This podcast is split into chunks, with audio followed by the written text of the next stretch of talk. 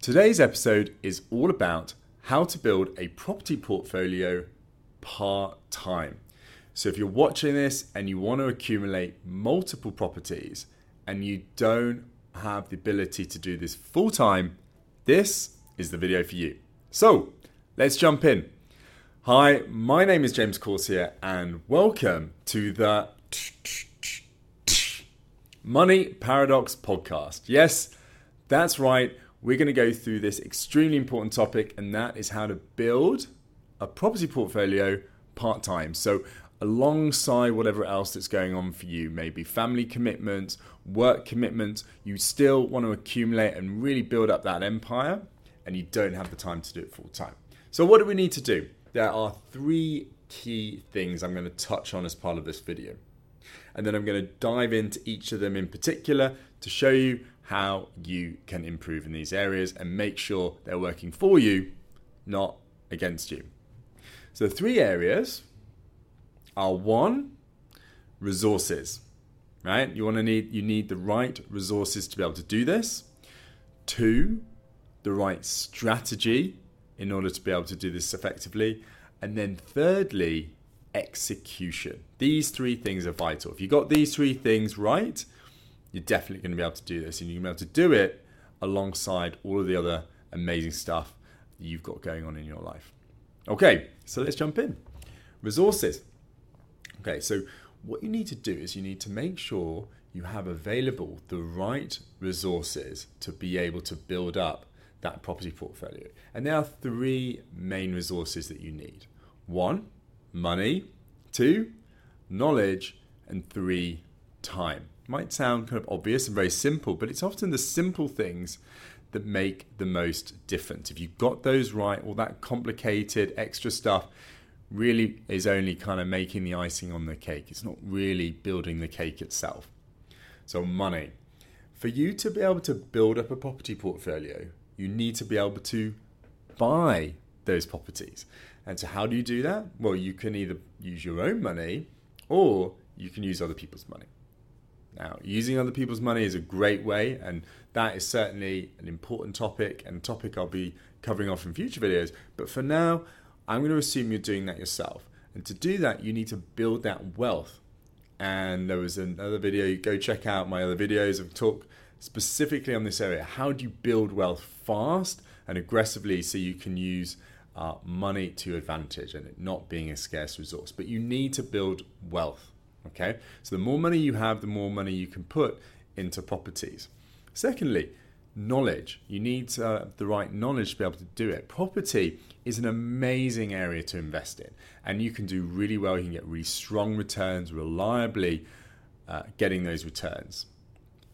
But only if you do it in the right way. There are many options within property, and in many ways, it it's very easy to understand about property it's just there's a lot involved. So make sure you're going into this area with the right knowledge.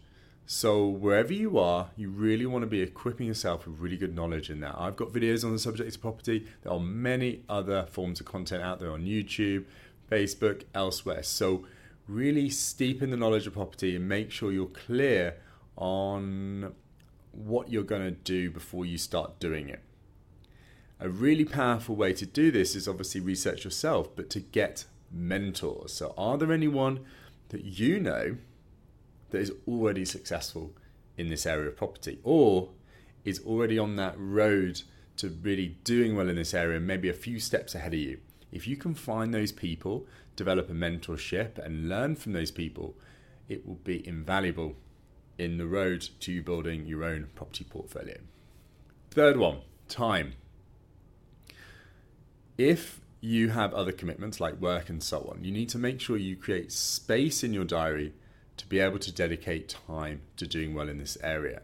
So if you're working, you have a family, you've got friends, you've got social commitments, that's fine. But make sure you're creating that time. And a lot of people tell me, oh, you know, I don't have time, James. I've got all these other things going on. I just don't have the time to learn about this and and and to analyze property deals and of really invest my abilities in this area to do well in it? Well, you always have time. There's that old adage everybody has the same amount of time in this world, whether it's yourself, whether it's someone extremely poor, extremely rich, we all have 24 hours a day. The difference is how we prioritize our time. So when we say, oh, I don't have time to do something, what we really mean is we are saying that we are not willing to put that thing in high priority when it comes to our time. Now, some people may come back and say, No, James, you don't understand. I've got all these things. I've got to work huge amount of hours because I don't have very much money. I have all these financial commitments and I have a family to look after. Uh, and that takes a lot of time to do. Yes, you're right. Some people have more commitments than others. But if you think about even the really wealthy people, the very successful people, they have huge commitments on their time. And yet, often a lot of those people don't say they don't have time. It's about finding time and it's about finding the right prioritization. So, there is always ways to create time. Uh, there's this really famous time, uh, phrase called net, net time. So, that's no extra time.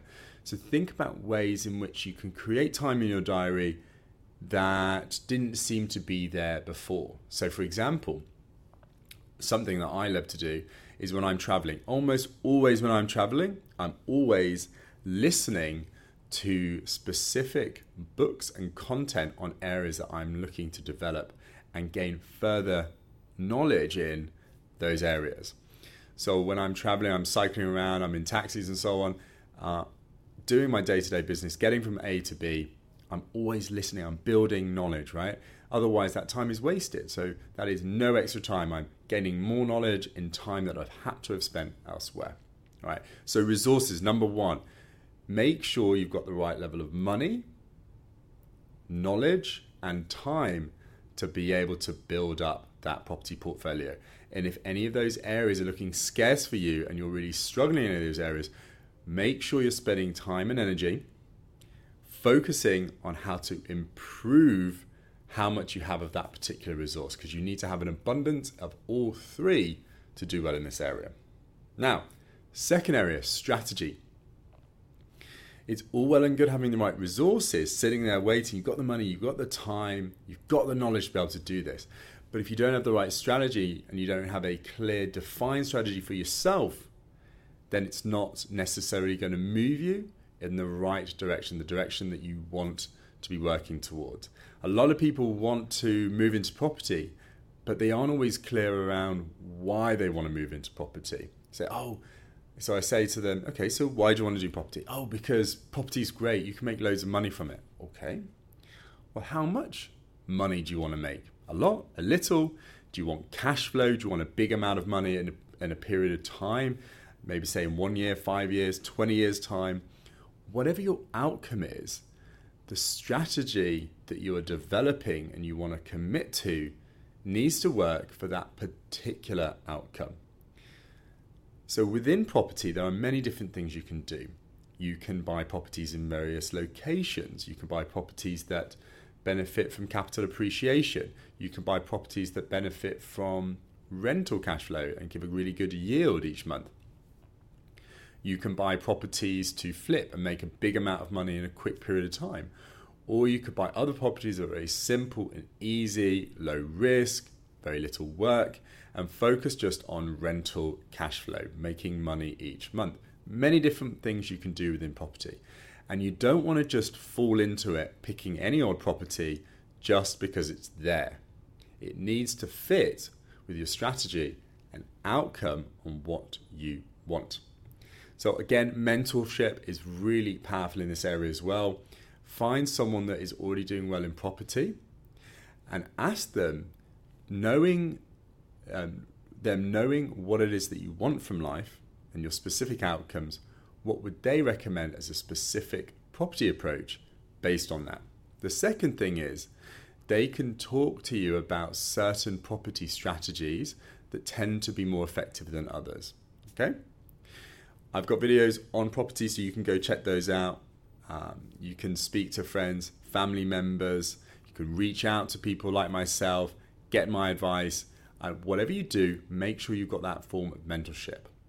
Really powerful. Third thing uh, is execution. So you've got the right resources, it's there. Uh, to pull on to be able to build that property portfolio. You know your strategy, you know exactly what you need to do to get your outcome, to build that property portfolio. Without execution, without following through, committing on a regular basis around that strategy, it's all just knowledge and awareness rather than delivery, rather than results. So you need to make sure you're taking all of that knowledge, uh, information, resources, strategy, and actually actioning it. I think this is probably one of the biggest areas people neglect, and they just assume that it's just going to happen. If you've got the right resources and strategy, then I'll naturally just execute. And when people realize they don't, what happens is they get really disheartened. They think it's because they're lazy or procrastinate or avoiding the subject. But in reality, it's just the way our brains work. Naturally, the way human minds work are we are animals inherently and we have a huge survival instinct. Now bear with me on this. What I'm why I am telling you we have this survival instinct is that as part of this mindset of being an animal and having this survival mindset is that we prefer the reactive rather than the proactive. We're looking for dangers, we're looking to keep safe. So, whatever our whirlwind is of life that's going on for us, troubles at home with our family, troubles at, at work, all of these commitments that we've already um, we've already told ourselves we'll do and we need to follow through on. We're constantly worrying about those and spending our time dealing with the minutiae of life. And that is not wrong. That's absolutely important. Once we've built something up, we need to maintain that. We need to ensure that we're riding the momentum of what we've already got in our lives. Otherwise, we may lose it. It's absolutely important. The trouble is, what tends to happen is time and time again, we prioritize the maintaining our current lifestyle in a reactive mode rather than being proactive and looking at these strategies that we've developed that we that's going to move us forward to the next level in our lives like building a property portfolio so if that is resonating with you and you find yourself failing to execute or not doing it on a consistent basis you might start but then what happens is over a few weeks or months you find yourself stopping again and going back to square one if that is an area you need to do well in, you need to master the ability of execution. A very powerful book on this subject is called The Four Disciplines of Execution. It's a book, but it's a it's a fairly big book, and uh, you know, so I will summarize it here for you. But if you want to look into it in more detail, go check it out. But effectively, what it's saying is you need to understand how the brain works around execution and strategy and how it wants to always prefer the reactive rather than the proactive. So how to deal with that is is is learning some specific things that help us navigate that and make sure we stay executing on what we want to execute alongside the day-to-day whirlwind of life. So I'm going to go through three key things that you can put in place to do much better in this area. First one is have an accountability buddy. So, somebody that's either working on a very similar thing that can hold you accountable like they are holding you accountable. Sorry, they hold you accountable like you are holding them accountable, and you kind of share this process as you go. It doesn't have to be, it could just be someone that is a very good friend of yours that you trust and respect that will meet you on a regular basis, say weekly, and look at what you're doing and allow allow you to be challenged in whatever it is that you're working on. So you can come to them and say, look, this is what I'm working on. I'm looking to build my property portfolio. And this is how I'm planning to do it. And this is what I've done this week. This is what I'm planning to do next week. What do you think? Do you think this is uh, do you think this is a good idea? Do you feel that this is progress? Do you feel I'm doing it the right way? And they can uh, and then they can then challenge you and help to see whether you're doing the right thing. It also means that if you don't show up that week or you're not doing the actions that you committed to, that person can uh, give you that challenge, give you that tough love that you need to make sure you're staying on track. Once you know somebody is there holding you accountable, you're a lot more likely to follow through on a consistent basis. Second thing is a regular review. So, ideally, you've got that accountability buddy and you want to be doing it regularly. Once a week is probably the best with that accountability buddy, but if you've got the time, you can do it daily. Constantly check in. The more you check in on what your plans are, what your actions are, what you want to be doing to move towards your outcomes, your strategy around building a property portfolio, the much more effective you're going to be at getting there. This is huge. When I started to do this, I uh, started to progress on my outcomes and my goals in life 10 times more effectively and 10 times quicker than I could have ever imagined and what I was achieving before. The lastly around this area is measure. But not just measure, measure the right things. If we think about it, what we tend to do when we measure about something is that we measure the thing that is the result rather than the thing that moves the needle. So, measuring just generally is powerful. What it does is it directs our attention to what it is that we're working on. So, if we're looking to lose weight, if we're weighing ourselves constantly every day, we're constantly reminding ourselves, yes, we want to lose weight. What are we doing today to make sure we keep losing weight? We're constantly looking at our scales, looking at how it's changing, constantly getting that feedback. I need to lose weight. What do I do to lose weight? And that really helps. It helps direct our attention. The more we focus on something, the more we're going to get results in it. Where our focus goes, our energy flows. But to really multiply this area and to really make get the most out of measuring, we want to be measuring the best things, the, the things that actually makes the impact. So again, think about when we want to lose weight, right? What we do is we measure our weight usually. And the thing is, if you think about what it is that makes you lose weight, it's not the losing weight itself. It's things like how many calories we consume how much exercise we do, for example. So, if instead of us measuring how much weight we'd lost, we measured how many calories we consumed that day and how long we spent doing exercise that day, I'm telling you now, if you made that one change, if you were looking to lose weight, you would lose weight 10 times more effectively, 10 times more quickly, and you would be 10 times happier around the process because you would be seeing that change, right? So you want to be measuring the things that make the difference. So if you've got a strategy around building a property portfolio, what do you want to do? You want to be thinking, what are the things that's going to make the biggest difference in me being able to do that? So if, for example, my my strategy was to buy, uh, let's say, properties uh, you know, I want to buy properties in the city centre on main cities within the UK, as an example. And I just want to be able to get uh, the most properties. I want to get, say, five properties in the next two years, right? Well, then what I'm going to do is I'm going to set myself a goal specifically around that. Say, I'm going to buy one property in the next six months, and I want to have completed on that. Okay, so for me to be able to achieve that, what are the things that are going to most effectively allow me to do that? Well, as an example, how many properties am I analyzing? How many properties am I looking at? And then analyzing as to whether it's a property I want to buy. Number two, how many properties am I negotiating on or agreeing a price on? So that implies that I found a property that I like, I want to offer a price on it, and I'm negotiating with the seller or the agent to get the price I'm happy with. So let's use those two as an example think about it.